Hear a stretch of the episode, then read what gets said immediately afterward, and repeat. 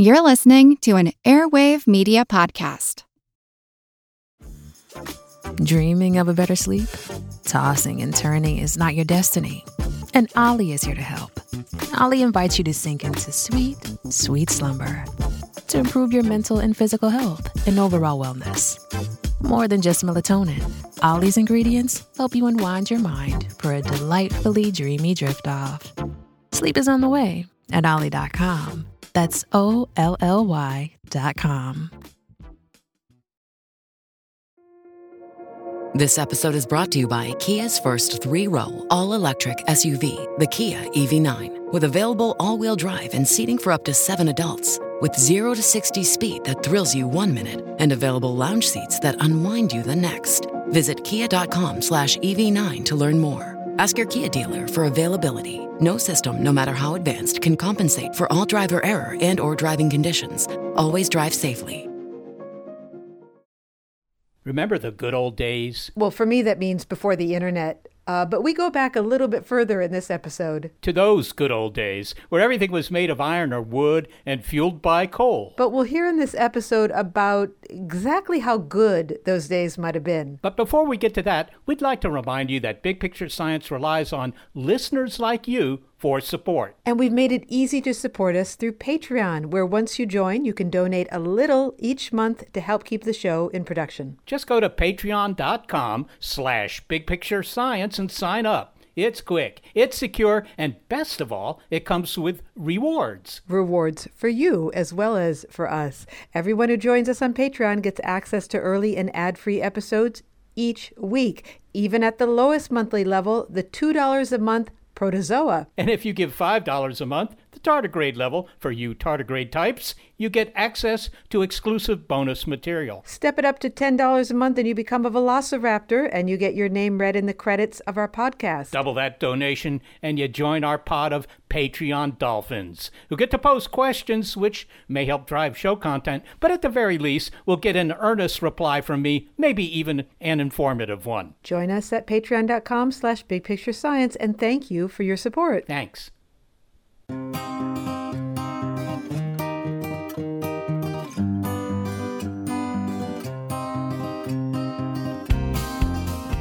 The future's so bright, we have to wear shades. And in the future, who knows what those shades will be made of?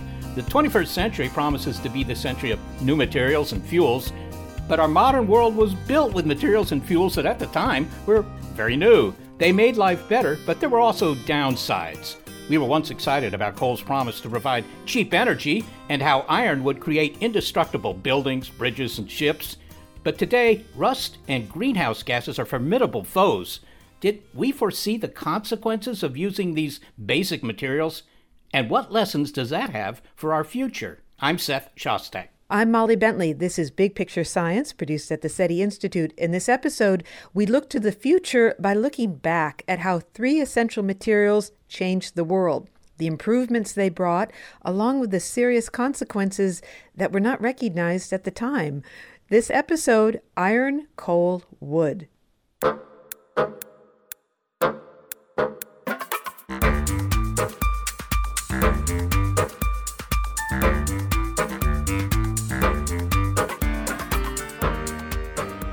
Here's the thing about that superhero Iron Man. He's built himself a strong suit of armor, powered so he can fly and outfitted with all sorts of nifty weapons.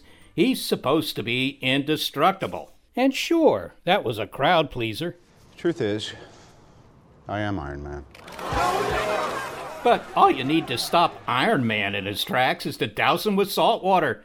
How come no one ever talks about the threat of rust in the Iron Man universe? I mean, rust should be his kryptonite. For anyone who has watched with dismay as the orange brown stuff creeps inexorably across their car hood or even over a pair of scissors, you know why Jonathan Waldman says that rust has been called the Great Destroyer. Well, my book is about all the lengths that we go to to stop metal from doing what it wants to do. The title of his book is Rust, the Longest War. Mr. Waldman writes that the Pentagon dubs rust the pervasive menace and spends billions fighting it. Rust has brought down bridges, sunk ships, and even threatened to cause the Statue of Liberty to drop her torch. But we had high hopes for iron. Unlike its predecessors, copper and bronze, iron is strong. It holds an edge. You can make a knife out of it. The Iron Age was transformative, but like all metals, iron, in the presence of oxygen, forms a new compound, one we call rust, or the more general term, corrosion. The degree to which any metal is subject to oxidation is called electronegativity. That is, a propensity to either grab or give up electrons from another element. Sounds so benign when you put it that way, and yet Johnny, as we sit here talking, my car, which is sitting on the driveway outside my house here, it's rusting away. It's not becoming a better car. And yet, there's no salt water out there. It might occasionally rain. If it's made of metal, which I presume your car is, it's going to rust. It's a fact of nature, really. Uh, I don't know if I remember all of them, but I'm pretty sure that cars have suffered steering failure, wiper failure, brake failure, engine failure. I mean, you name it, like the the hood flying open at speed, like like rust is somehow acting on your car, whether or not you see it under the paint. Okay, what about the things that I have outside that are not made of iron or steel? Are they rusting too? I mean, I have some, you know, uh, exercise equipment in the back. It's made out of aluminum tubing. Is that rusting? You use aluminum tubing to exercise? What are you up to? Well, I, I, I want strong aluminum tubing around here, of course. you just lift up metal tubing all day.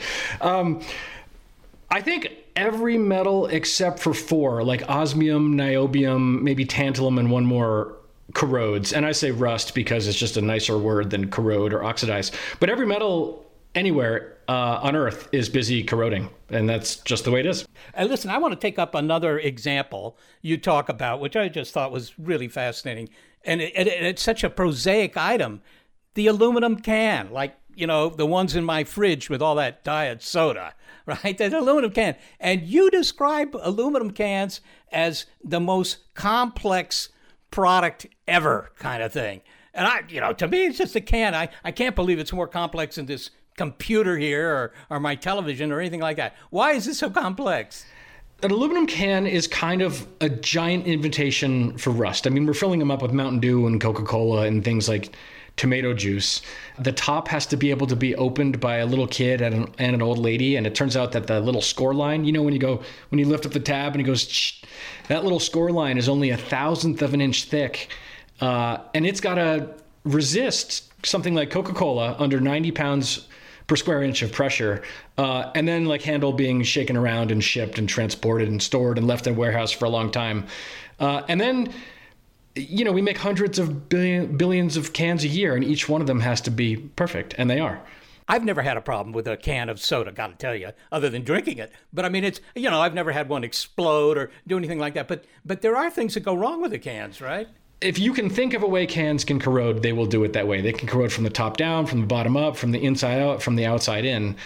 You know, a warehouse, a distribution warehouse for a beverage company might have pallets and pallets full of of canned beverages. And if one of those beverages at the very top of the pallet ends up leaking or bursting or exploding for whatever reason, that stuff on the inside now gets outside all the other cans, and whole warehouses have been written off as losses on account of corrosion in the can industry. Let's take a couple of examples of things that uh, corrode that you know you might not think about. And one of the ones that you use in your book is the Statue of Liberty. Now, I think most people are aware that the Statue of Liberty is clad in copper but it looks green. Why does it look green? It looks green because it's been corroding for a hundred and what is that, thirty-four years, thirty-five years? I think many people who have not been to the Statue of Liberty and climbed up those tortuous stairs on the inside, uh, you know, the framework that holds it all together. That was iron. Wait, was wait, wait I, mean, I want to back up. Tortuous stairs. This from a guy who likes picking up aluminum tubing.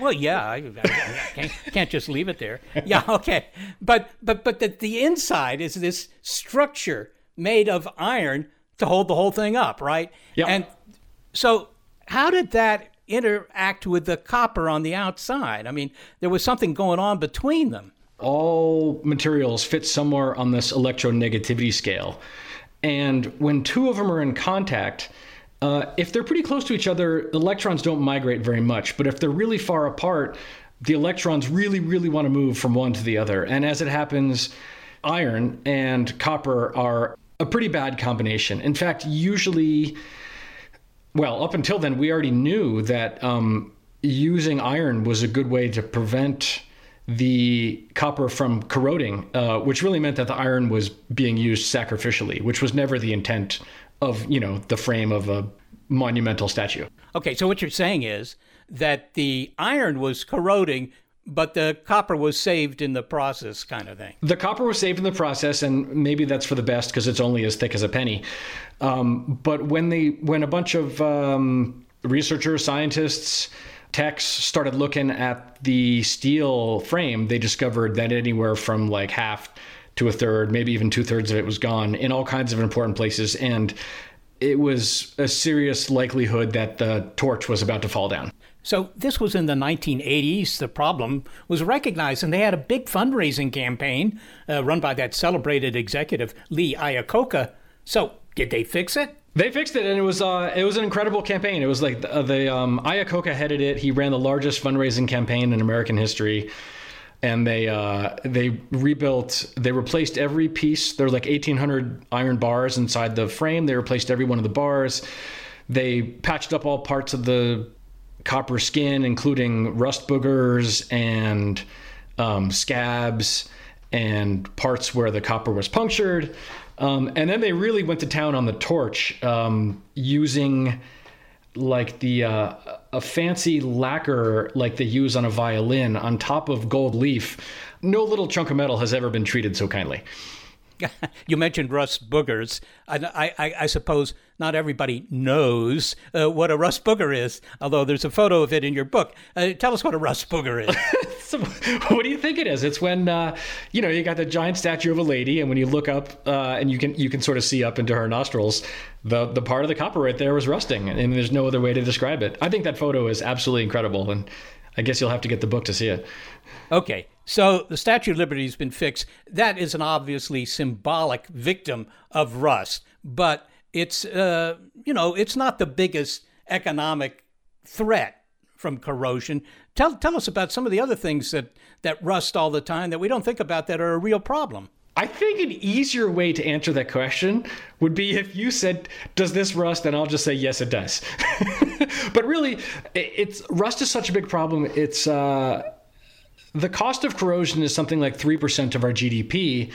But what it also is, is the number one threat to the US Navy. Um, it's also a huge threat to an aging pipeline system that we basically get all of our energy from. Um, it's regularly shut down pipelines for days. It's brought about negotiations with OPEC. Uh, at the height of our Cold War, uh, unknowingly, it, it turned our most powerful nukes into duds, which, on the one hand, may have been for the best, but we wouldn't have thought so had we known. It it destroys bridges and, and kills people. I mean, it's it's hard to overstate that the material that we most rely on is is under threat from nature uh, everywhere. So, Johnny, if you look back at human history of the past couple of thousand years, you have the Stone Age, and then you have the Copper Age and the Bronze Age. And, you know, copper and bronze, I mean, they corrode a little bit. But then you had the Iron Age. I mean, so suddenly you were really confronted with a problem. Uh, surely the people that were designing iron weapons and tools, they knew very well that they were corroding, right? They knew that their iron wasn't behaving the same way today as it did yesterday. I, there's a great, I don't know, quotes, there's a piece of writing from a Roman general who complained that um, basically some part of his catapult was causing more damage to his army than to the enemy because they were rusting so badly. It's still better than copper. It's still better than bronze. It's well, only because it's, it's it's stronger, right? I mean, that's why you use iron. Right. It's it's stronger. Maybe it's cheaper. It's easier to make. I mean, there's a million reasons why you might use it, or it's more prevalent, but it's also slowly, you know, withering away. Okay, but I mean, the obvious question why don't we just build all that stuff out of stainless steel? It doesn't rust.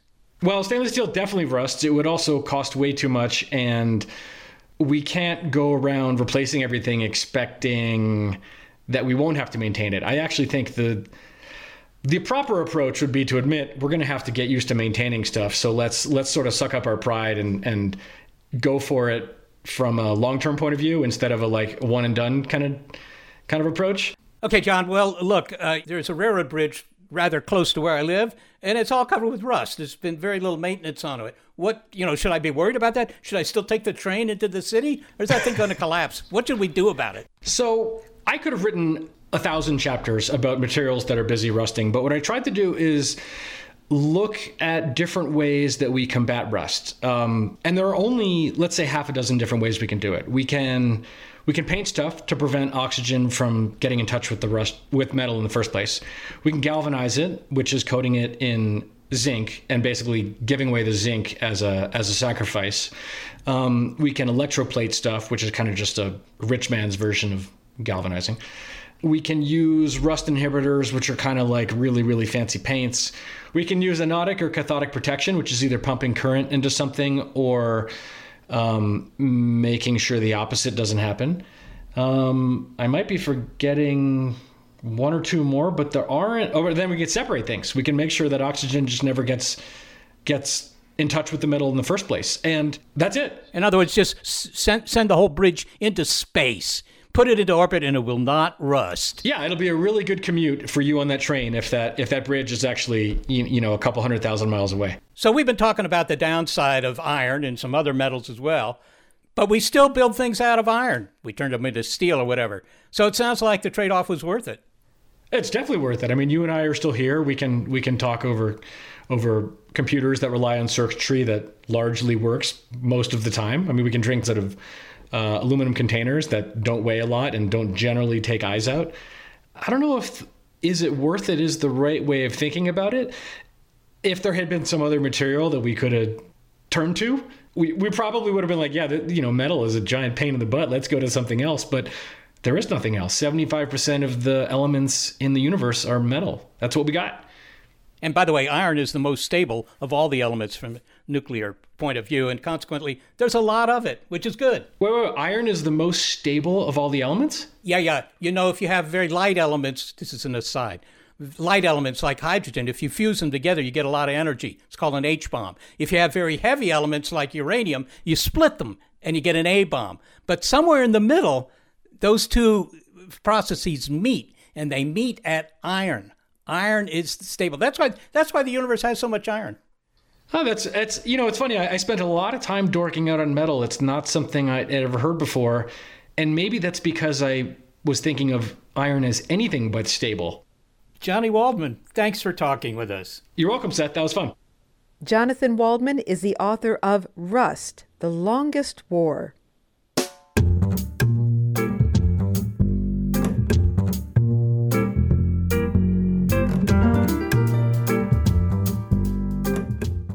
Our discussion about the history of basic materials is just getting warmed up, and nothing warmed up a 16th century house like a coal fired stove. Saved money, too. The trade off?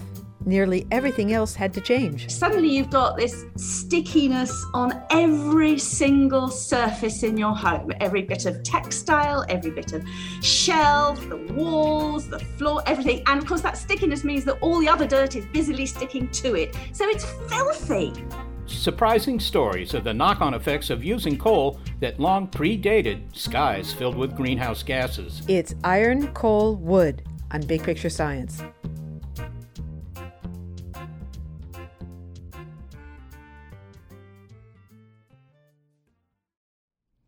This episode is presented by Chemists in the Kitchen by LabX, a YouTube video series spotlighting the power of chemistry and how science and food can bring people together.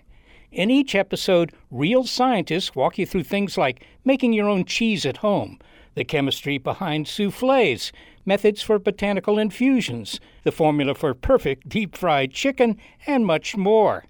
It's a love letter to science, cooking, and individuality with some great tips on how you can apply real scientific principles to your everyday cooking. Plus, it's just a lot of fun. Season 3 is airing right now, and you can catch up with every episode for free on YouTube by searching Chemists in the Kitchen or going to youtube.com slash labxnas. That's youtube.com slash labxnas.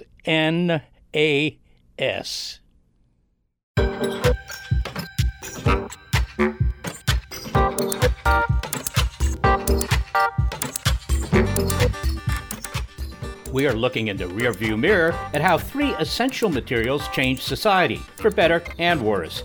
Now one whose legacy will last far into our future. I've always loved my grandmother's wallpaper. The tiny roses and leaves are comforting and cheery. What I learned only recently is that that seemingly simple, beautiful paper was a response to a profound transformation in how people heated their homes way back during the time of Queen Elizabeth. When 16th century Londoners switched from burning peat, wood, or charcoal to burning coal, British domestic life changed in innumerable and surprising ways for centuries, such as the adoption of wallpaper. But not just that. The domestic revolution, how the introduction of coal into Victorian homes changed everything, is British historian Ruth Goodman's book about the antecedent to the Industrial Revolution. We tend to think of the rise of king coal as primarily due to the demands of transport and manufacturing, but Ms. Goodman writes The early rise of coal is not a story about industry. It's a tale of domestic needs and comforts, of individual private choices. Few people embody the idea of living history more than Ruth Goodman. She lives in the past for months on end as part of reenactments for BBC television. She used soot from candle wax as toothpaste on a 15th century Tudor farm and laced up a whalebone corset in keeping with Victorian traditions. Ruth, you write that you've cooked more often over a wood fire than you have an electric or a, a, gas stove. And so when you were learning how to cook with coal, you were approaching it as a novice in some ways, the way that a, a 16th century Briton might have. And you learned that there were a number of immediate and pressing issues. What were they? Well, it was it was really surprising. It completely took me by well, just by storm really. For a start there was the dirt. I mean, it was just filthy in a whole new way. I mean, wood ash is dirty, it flies about a bit, but you can just wipe it off. Damp cloth, wipe, gone, all clean. Not a problem. Coal smoke and coal smuts that come from a fire are sticky and resinous. So every other bit of dirt sticks to them as well. If you just run a damp cloth, you just smear it all over the place. Suddenly you've got this stickiness on every single surface in your home. Every bit of textile every bit of shelf the walls the floor everything. And of course that stickiness means that all the other dirt is busily sticking to it. So it's filthy. What's interesting about that is coal itself when you hold it if you hold a lump of coal as opposed to a lump of charcoal coal's not all that dirty if you just sort of hold a lump of it. Charcoal is awful. Charcoal gets all over your hands. But coal doesn't immediately no, but the smuts, the smuts are terrible. And it must be remembered that many of us who have experience of coal fires in the 20th or the 21st century are having experience of coal fires that are in very well developed stoves in things that we've you know we've worked on the technology and we've perfected it to make it as convenient as possible. When people were first approaching coal, they just didn't have any of that technology. So they were dealing with a lot of smut and a lot of, you know, like released into the atmosphere of their homes. Is it tricky to light a lump of coal, or is it is, how is it different from lighting wood or peat? You know, it's not that tricky if you've got nice modern, and by modern I also mean late 19th and early 20th century cast iron stoves. Not that hard at all. But if you think of it, just pour a bag of coal on the ground trying to set light and make that burn, oh, you're going to be struggling. Whereas you can do the same with wood and have no problem whatsoever. Wood sorts out its own airflow because you can stack it in such a way that you can channel oxygen through to the center of the conflagration very quickly.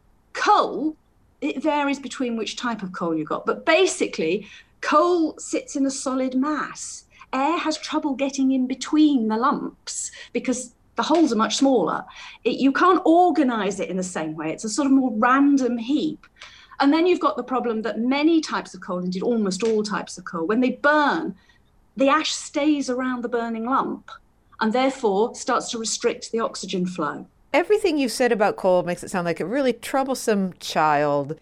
So, how quickly would would someone in the 16th century have grasped the advantage of burning coal? Because you paint an evocative picture of the English countryside, replete with so many other forms of fuel, uh, of biofuels, of grasses and woods, peat, even cow dung. Why would anyone even bring coal into the into their home for the first time?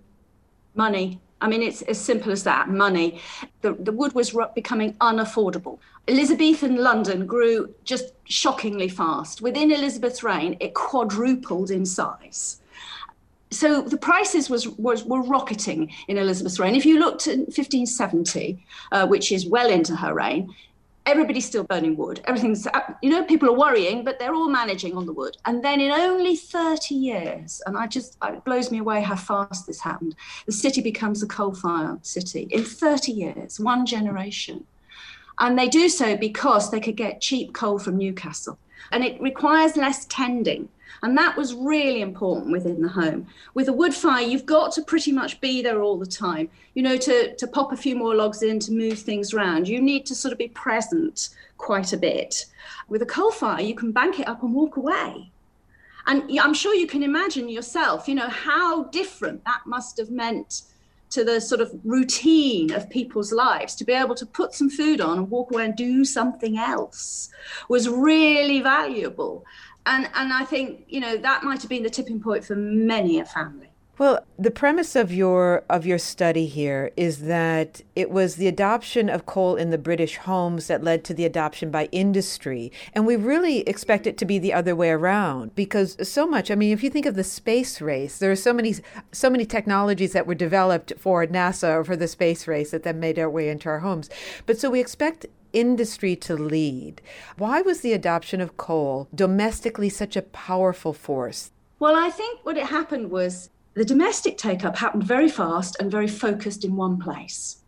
So suddenly, a whole load of people have got a lot of experience of coal, and they're quite an elite group of people too, because the court is focused in London, and most of business and, and you know all the money is focused in London.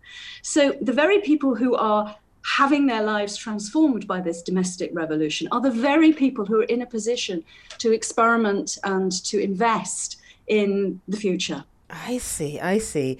Was did it also produce a different kind of heat in the home? It does produce a different kind of heat, but you mustn't get too rosy pictured about this because there was a lot of trade-off going on. When wood was our usual fuel, we normally had no chimneys. In the early period, there's no chimneys. You have a fire in the middle of the room, and the smoke just sort of wafts up and out. But what that means is that all the heat of the fire is contained within your living space. If you put in a chimney, now it might seem lovely at first. You might think, oh, progress, progress. All the smoke goes up the chimney, progress. Yeah, but so does 70% of the heat. 70% of the heat. And suddenly your chimney is not in the middle of the room, it's at one end of the room. So as you can see, in some ways, putting in the chimney actually makes your homes a lot colder, a lot colder. So it's a sort of like you put in a chimney because coal smoke is worse than wood smoke. So you move over to coal, you have to put in a chimney, and then you have to burn more coal to try and compensate for all the heat that's just escaping straight up. So it's you know it's it's it's not quite such a rosy view. It's all swings and roundabouts. swings and roundabouts. The the picture that you painted gives us an idea of how the interior of the home changed.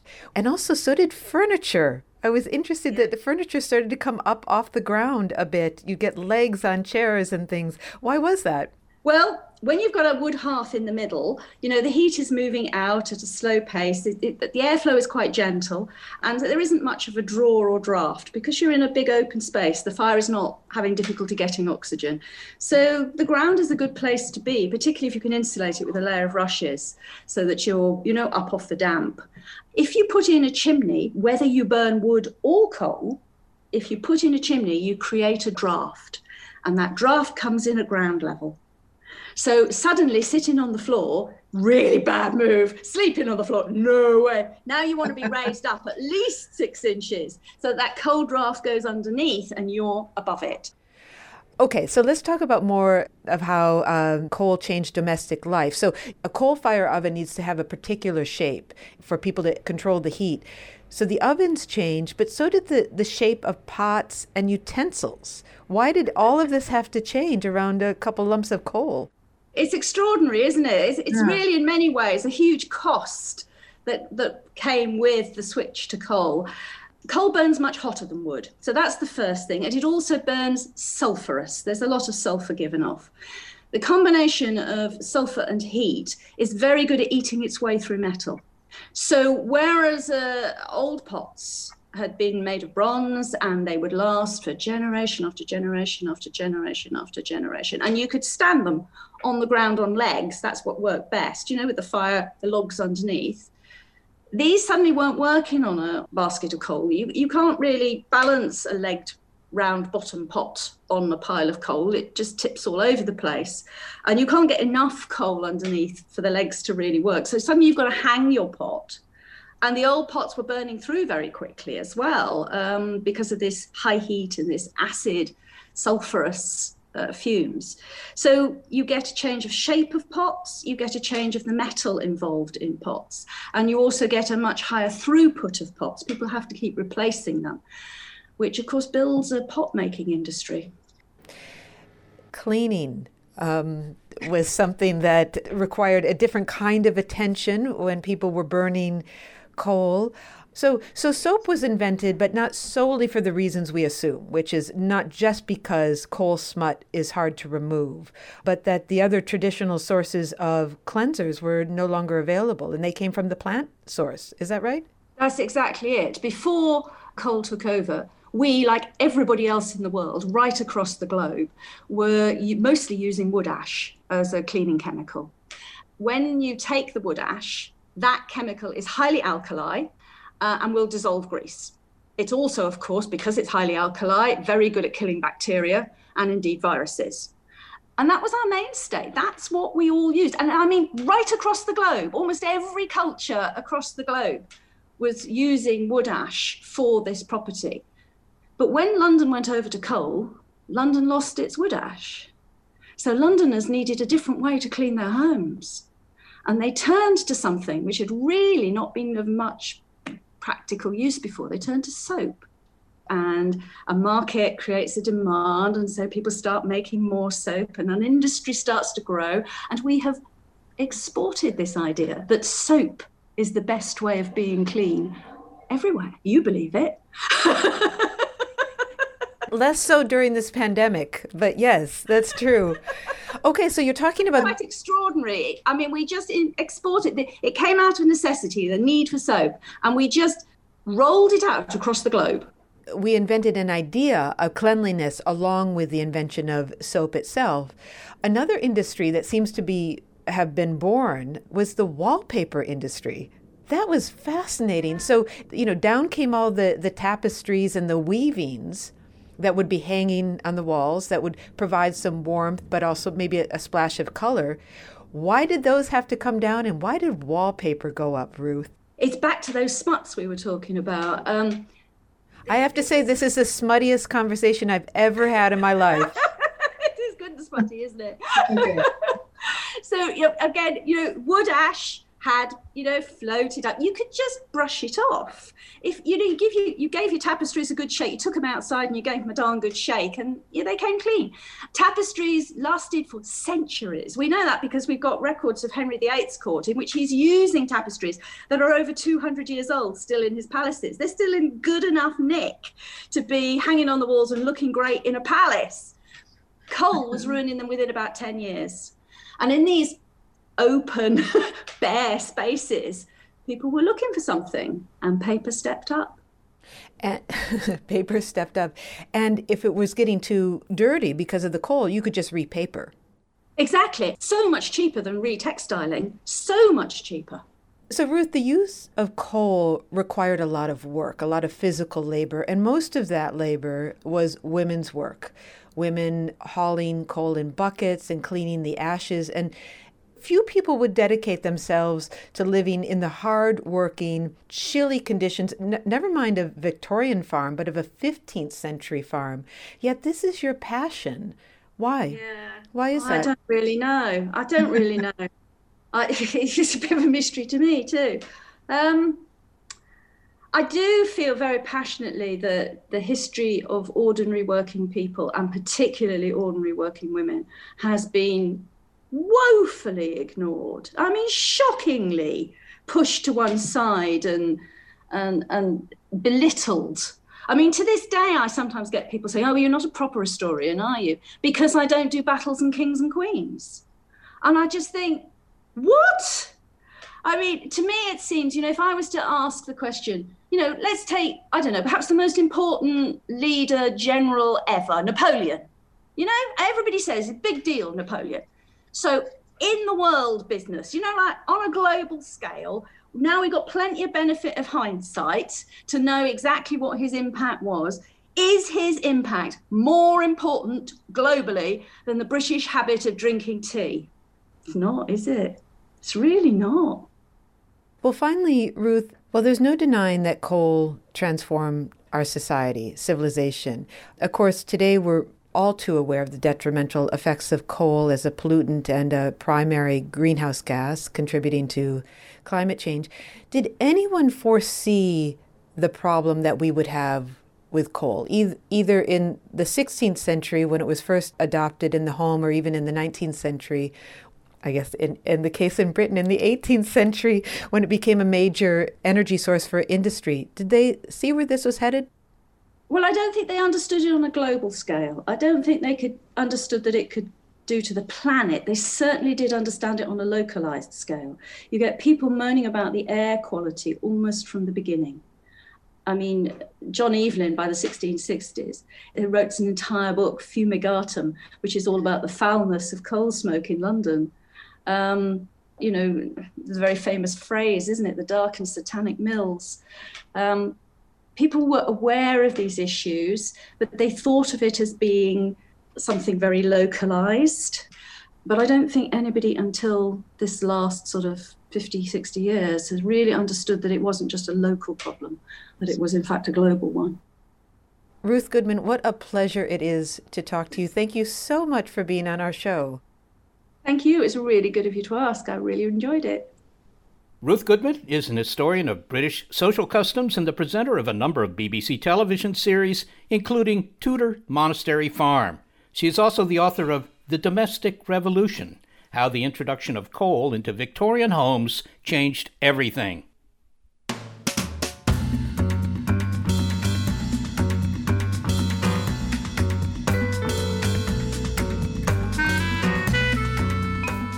Hey, if your ears have picked up on the new music in our show, they are original pieces from composer Dewey Dellay. Coming up, it's more efficient to burn coal than wood, which largely replaced as an energy source. But we should recall that both the Iron Age and the reign of coal were preceded by what you might call the Age of Wood. Indeed, fashioning objects out of wood may have been what gave us our big brains. We branch out to discuss that next. It's Iron, Coal, Wood on Big Picture Science.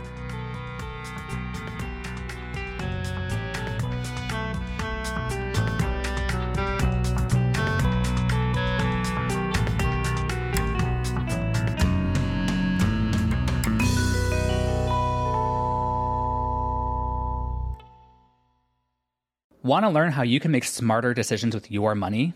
Well, I've got the podcast for you. I'm Sean Pyles, and I host NerdWallet's Smart Money Podcast. On our show, we help listeners like you make the most of your finances.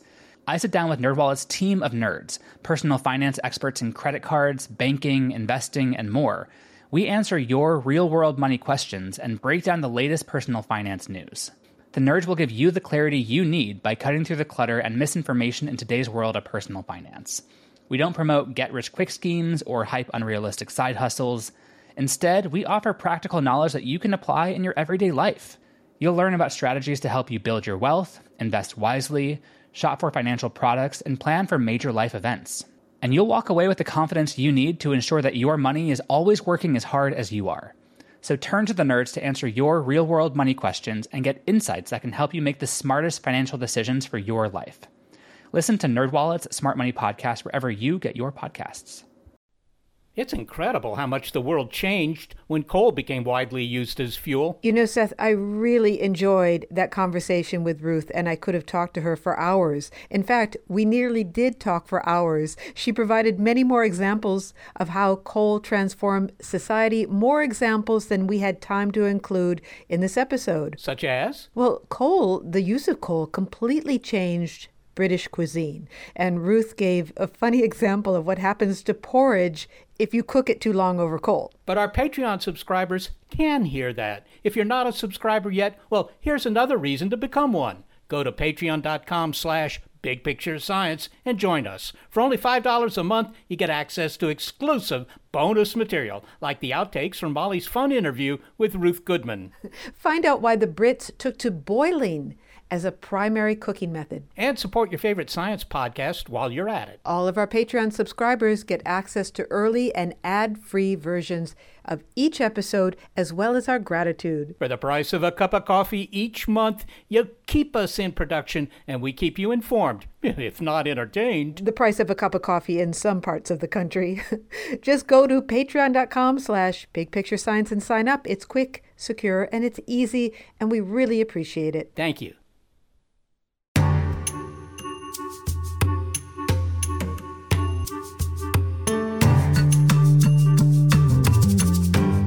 One afternoon, one and a half million years ago, our Homo erectus ancestors took a branch from an acacia tree and fashioned it into a handle for a stone axe, or a wooden spear.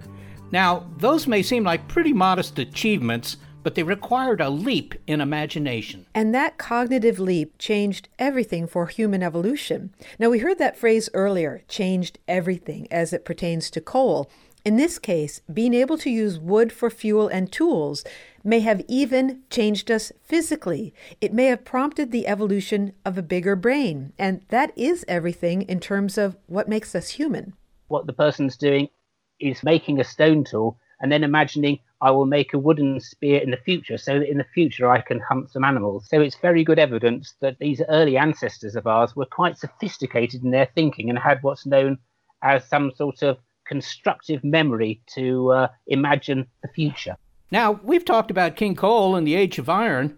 Well, Roland Ennos, professor of biological sciences at the University of Hull in the UK, says, Why should a fossil fuel and a common metal get all the attention? And the same goes for stone and bronze. Dr. Ennos proposes using capital letters for another age. The Age of Wood is the title of his book. His subtitle suggests why he wants the caps our most useful material and the construction of civilization. Wood certainly has seniority over iron and coal, as our work with it stretches back a million years. You could say that we're still living in the age of wood, although now struggling with some modern consequences of doing so. As with the other building blocks of the modern world, the relationship is complicated, but there's no disputing the fact that it's been transformative.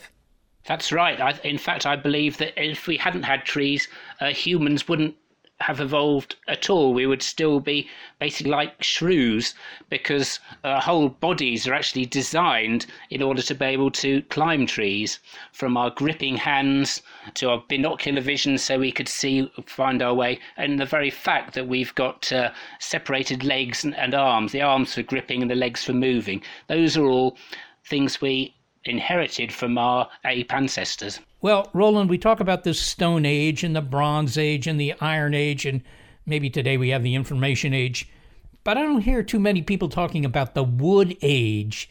Should we have an age of wood? Well, I believe that the overarching story of humanity is basically the Wood Age. It started from even before the human species evolved back 60 million years ago when the primates first came into the trees.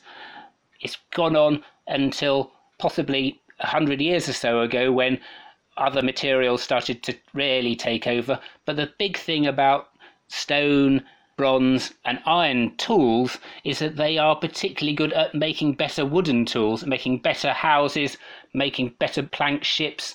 So the whole story of humanity is one of using a whole range of new tools to produce the wood which we've always relied on. So it's a bit like food. You could say that every age has been a food age because we've always wanted food. So wood has always been there too, but the invention of bronze and then iron and so forth allowed us to work wood better. Wood was the raw material through all these ages. Absolutely. I think that people get overexcited about things like the age of bronze and iron because they're quite useful for making uh, weapons, and people are rather fixated with killing other people. Wood has always been there, but its main uses are peaceful purposes for making things for agriculture, and I think that's given people a rather jaundiced view of them. They they don't take wood into account so much. You know, when I drive down the streets here in California, I see all sorts of new housing going up, condos as far as the eye can see. And the framing they do for that involves tons of wood, lots of wood, two by fours, plywood. I keep asking myself, here we are in the 21st century, and we're still building these things out of trees. Why do we do that? Why don't we replace that wood with plastic or metal or something else? Well, it's quite simply because wood has better mechanical properties.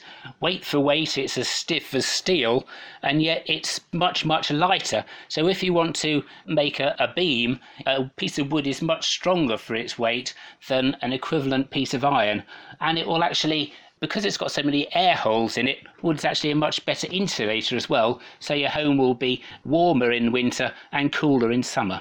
What about the long lasting properties of wood? Do we have any examples? I mean, can you think of any examples of things that were made thousands of years ago out of wood that are still extant? The best examples of, of long lived buildings are the temples and pagodas of China and Japan. The oldest one is from about 600 AD, so they've been standing for over a thousand years. The great benefit of using wood in China and Japan is that those wooden buildings are very flexible. Uh, they're designed to withstand earthquakes, and so that despite the fact that those countries are on uh, huge faults, they can withstand earthquakes of over 10 on the Richter scale, bigger than anything that's actually happened. So let's consider more recent times, say the beginning of the 19th century. Europe was colonizing as much of the world as it could. To what extent was that motivated by the search for new supplies of wood? I mean, you hear about the gold. Were they at all interested in wood?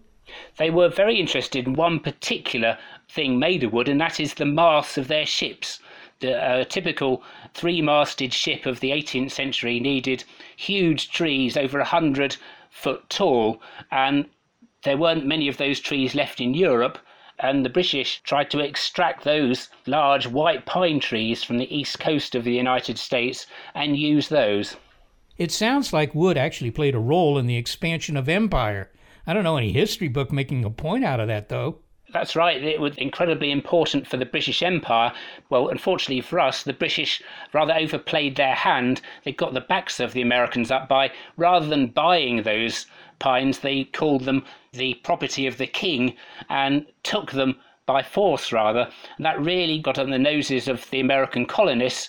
Uh, there was a massive riot about a year before the Boston Tea Party, known as the Pine Tree Riot, and that annoyed the colonists so much that that played a, quite a big part in the Wars of Independence. One of the flags on the ships of the American boats was, in fact, a picture of a, of a pine tree. So that wood was crucial in precipitating wars of independence. Roland, we didn't comment on the beauty of wood, but anyone who does woodworking will tell you, well, I made this out of wood because I like the way it looks. Well, yes, we've evolved to be around trees for 60 million years. So it's no surprise that we find wood attractive, beautiful grain. And people who work with wood, they, they love using the material, they love getting the feel of it and seeing all the different beauties of all the different sorts of wood from the dark ebony through the beautiful red and brown of, of cedar and oak to the white of poplar and, and maple. If I were to ask you what your favorite object made of wood is, what would you tell me? Well, it's it's my recorder, my treble recorder, which is made out of boxwood. It's a really beautiful sort of golden wood. I'm a very keen musician, uh, and that's very good for playing beautiful Baroque music, Handel and Bach. Let's talk a little bit about wood and the environment. I've seen renditions of what, you know, for example, Britain looked like before it industrialized, say a thousand years ago, and it was basically just covered with trees. Doesn't seem to be covered with trees anymore, any more than the east coast of the U.S. is. So, what percentage of the forest that we might have found a thousand years ago still remains? Well, 30% of the world is covered by forests nowadays. It used to be about 40 or 45%, so we've lost about a third. And the reason there are some trees in Britain is that wood is so useful that we've carried on managing woodland so that we can use the wood to make fires for industrial purposes and, of course, for shipbuilding and to make houses and other purposes. But was this deforestation because people wanted to use the wood these trees provided? Or were they just clearing the land so they could plant crops. Well, the main cause of deforestation has always been uh, removing trees so that we can farm that land. And what you tend to find is that the areas which are deforested are the best land, and that's the land which is covered by hardwood trees, trees like oaks, maples, etc. Uh, and people tend to leave the land which is covered by conifers because that doesn't tend to be such good land. And that's why in America it was those hardwood forests the, around the east coast that were deforested first. To what extent is this deforestation, whether for agriculture or just to use the wood, to what extent has that exacerbated the problems we're having with a changing climate? Because after all, trees are a pretty good sink of carbon. They breathe in carbon dioxide. Well, that's true. The nowadays the deforestation causes about a quarter of the current climate change that we're seeing nowadays. Uh, nowadays, of course, a lot of that deforestation is occurring in the tropics because we've cut most of our trees down, and now the deforestation is moving more to the tropics. Was any of this foreseen? You know, I spent some time in West Virginia. There's an observatory there, and that observatory is located 10 miles away from a former mill town where they were cutting down the old growth forests of West Virginia to frame up essentially all the houses on the east coast of the United States. Now, there was certainly a benefit to that. I mean, the cities would not have been able to grow without that uh, without that wood. But on the other hand, the hills there in West Virginia are pretty barren, and we have climate change to worry about too. Did anyone foresee the long-term consequences of this use of wood?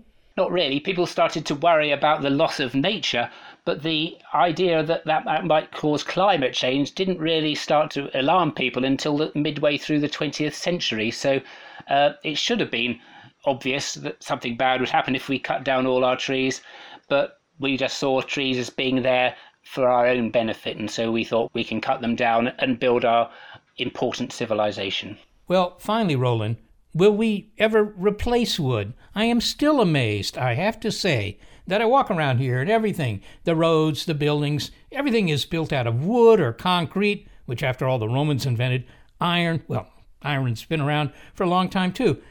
Could wood be one of those things that, you know, a thousand years from now, we'll look around and say, I can't believe it. They made their housing out of trees.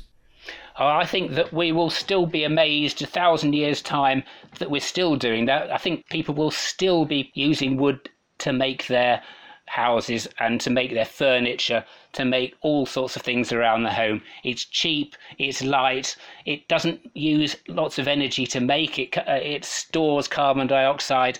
And in fact, I think all the evidence is that we'll be using even more wood, and that's my hope that we'll be using even more wood in the future. I'm going to invest in wood futures. Roland Ennos, thank you so much for speaking with us. Oh, thank you very much. Roland Ennos is a professor of biological sciences at the University of Hull in the UK, and he is the author of The Age of Wood Our Most Useful Material and the Construction of Civilization. Well, Seth, what is the big picture here? The question that we asked at the top of the show is what lessons does history hold for tomorrow's materials and energy sources when we look at the past, which is iron, coal, and wood? Yeah, well, look, any society requires two things to improve the standard of living, if you will. And you need a source of energy and a source of matter. You need something to build things with and something to power things. So, you know, we moved into the modern age thanks to new sources of these things, and they were available, they were cheap.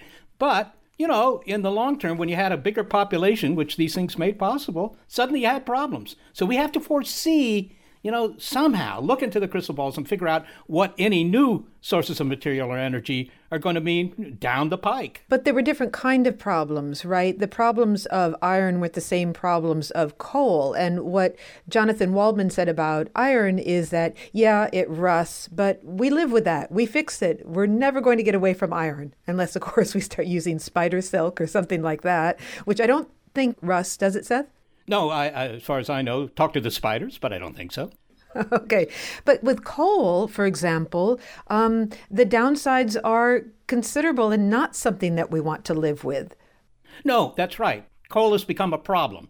It, it used to be a savior, and now it's a pariah. And that's that's just the way it went. But there was no easy replacement until they came along with natural gas and then eventually other things. And so there are replacements. So, uh, any idea, Seth, what the building blocks of future societies will be? I mean, I mentioned spider silk. There are carbon nanotubes. there are aerogels and things like that. So, there are some new materials coming. But I find it interesting that the most promising of these, as you mentioned, aerogels and, and carbon nanotubes and all that, they're all made out of the same thing that coal is made out of. Which is carbon. Which is carbon. Surely we'll do that. People have been promising, you know, these new uses of carbon for decades. It hadn't yet happened yet, but, you know, it will happen.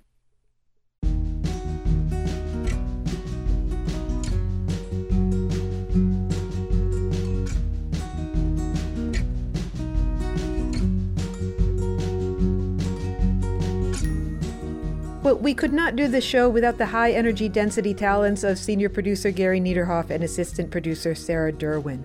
I am executive producer of Big Picture Science, Molly Bentley. Thanks also to financial support from Rena Shulsky David and Sammy David, and to the William K. Bowes Jr. Foundation and NASA. Big Picture Science is produced at the SETI Institute, a nonprofit education and research organization that investigates the composition of planets, moons, and asteroids, among other things. I'm the Institute's senior astronomer, Seth Shostak. A big thanks to our listeners and to those who have joined Big Picture Science on Patreon. Extra special thanks to some of our Patreon dolphins, Grania and Andrew from Ireland and Mark Schindler from Honolulu. As well as Patreon Velociraptor, Tom Hawkins in Fort Bragg, California. Original music in this program was composed by Dewey Dellay. If you'd like to know more about the guests you've heard, well, you'll find links to them on our website, bigpicturescience.org, along with past episodes of Big Picture Science. This episode of Big Picture Science is called Iron, Coal, Wood.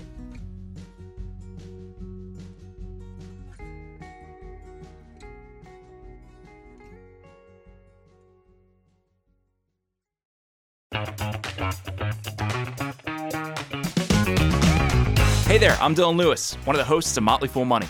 Each weekday on Motley Fool Money, we talk through the business news you need to know and the stories moving stocks on Wall Street. On weekends, we dive into the industries shaping tomorrow and host the experts, authors, and executives that understand them. Tune in for insights, a long term perspective on investing, and of course, stock ideas. Plenty of them. To quote a listener, it pays to listen. Check us out and subscribe wherever you listen to podcasts. Want to learn how you can make smarter decisions with your money? Well, I've got the podcast for you. I'm Sean Pyles, and I host NerdWallet's Smart Money Podcast. Our show features our team of nerds, personal finance experts in credit cards, banking, investing, and more. And they'll help you make the most of your money while cutting through the clutter and misinformation in today's world of personal finance. You'll get clarity on strategies to help you build your wealth, invest wisely, shop for financial products, and plan for major life events. Listen to NerdWallet's Smart Money Podcast wherever you get your podcasts.